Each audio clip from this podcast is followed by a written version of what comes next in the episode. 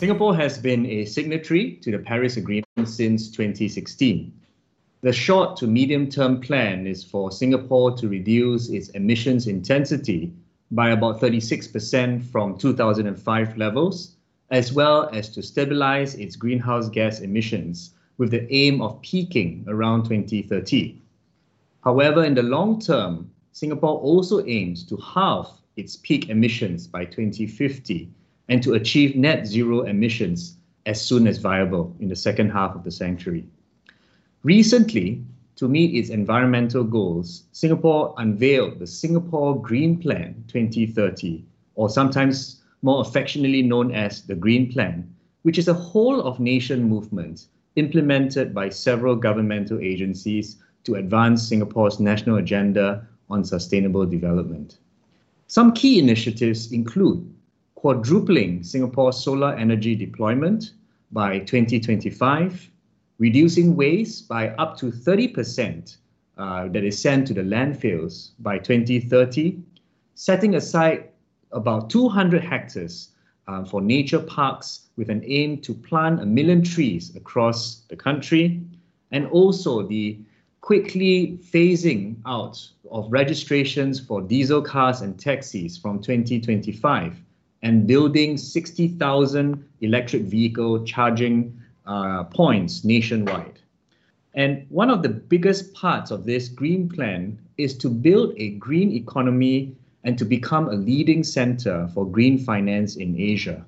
Singapore introduced, as part of its initiatives for this, the Enterprise Sustainability Program to help corporations, particularly small and medium enterprises, to embrace sustainability and to develop capabilities in this area. All of this constitutes extremely exciting developments um, that Singapore continues to show uh, as a strong dedication to meeting its sustainability commitments towards the Paris Agreement.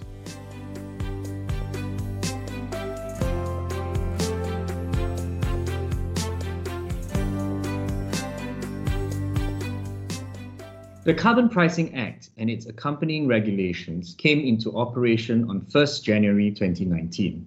We understand that this is the first carbon pricing scheme in Southeast Asia. Under the CPA, any industrial facility that emits greenhouse gas emissions equal to or above 2,000 uh, tons of equivalent carbon dioxide has to register as a reportable facility and to submit an emissions report annually. For the larger facilities, facilities that emit GHG emissions equal to or above 25,000 tons of equivalent carbon dioxide annually will be required to register as a taxable facility and to submit a monitoring plan and an emissions report annually. Additionally, these taxable facilities will also have to pay a carbon tax at a rate of $5 per ton of GHG emissions. The government has indicated that it will review the carbon tax rate by 2023 with plans to increase it to between 10 to 15 Singapore dollars per ton by 2030. A major part of Singapore's economy relies on the oil industry, and there are several industrial facilities that emit considerable volumes of greenhouse gases as part of their operations. So, one of the key objectives for the introduction of these carbon tax is really to help spur the transition of energy generation from non renewable sources to renewable alternatives such as wind and solar power. While carbon taxation has proven to be effective uh, as a method of reducing air pollution as well as combating climate change, it remains to be seen whether this will have a similar effect in Singapore.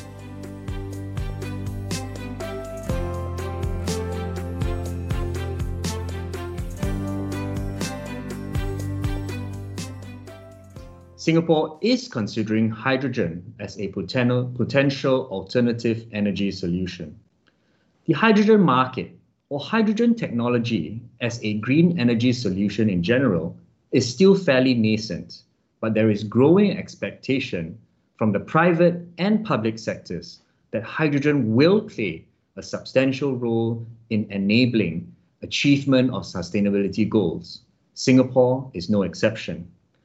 The current activities in this space within Singapore comes mainly in the form of pilot projects, some encouraged or facilitated by the Singapore government and Singapore companies in collaborating together with some global frontrunners in hydrogen technology to um, test and in implement these pilot projects.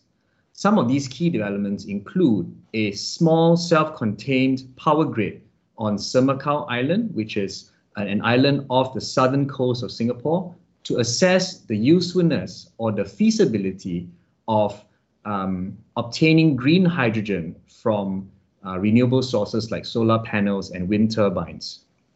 There are also various announced collaborative efforts between um, the Japanese companies together with large Singapore-based uh, companies looking into the feasibility of using um, hydrogen for the purposes of powering various facilities such as data centers. We continue to watch this space with much interest as hydrogen technology and the market continues to mature.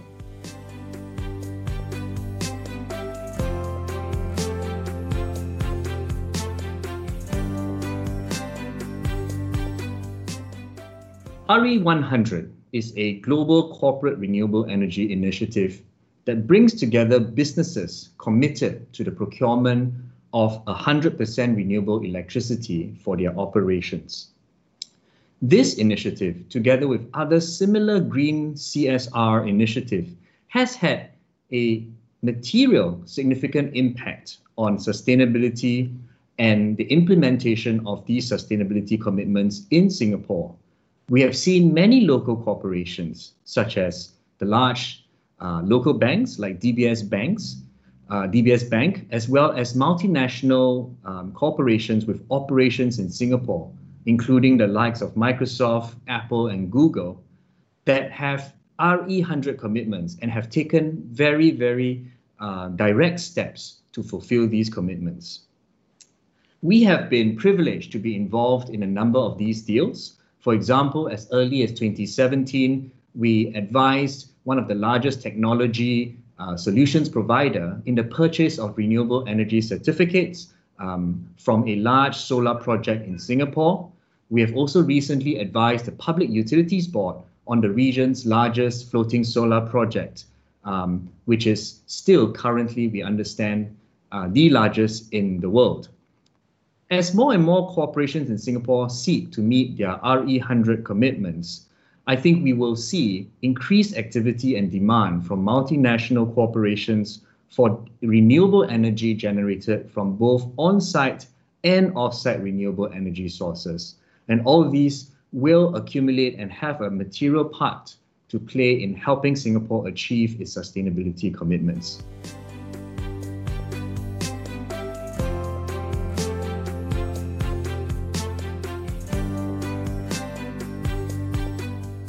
Admittedly, even though Singapore has been largely successful in dealing with the COVID 19 pandemic, the economy has not been left uh, unscathed.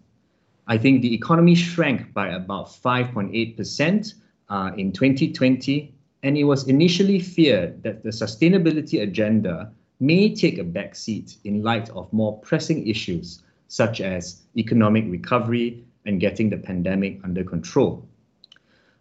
To the contrary, and fortunately, sustainable development still remains high on the agenda for the Singapore government.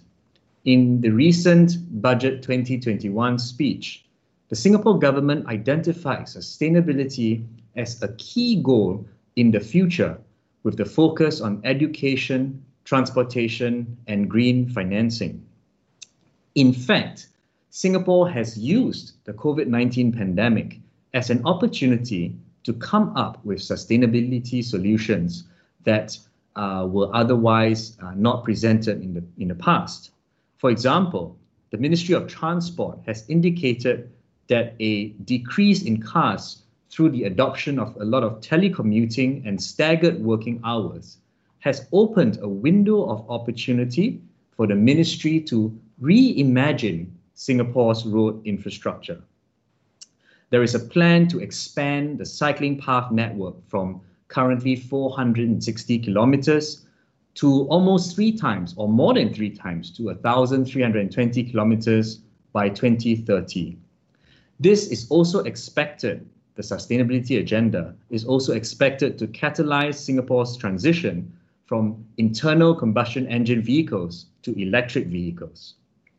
On the construction sector side, this has been hard hit by the pandemic and the National Development Ministry is assisting with various plans and support for the construction industry through research, innovation, and digitalization.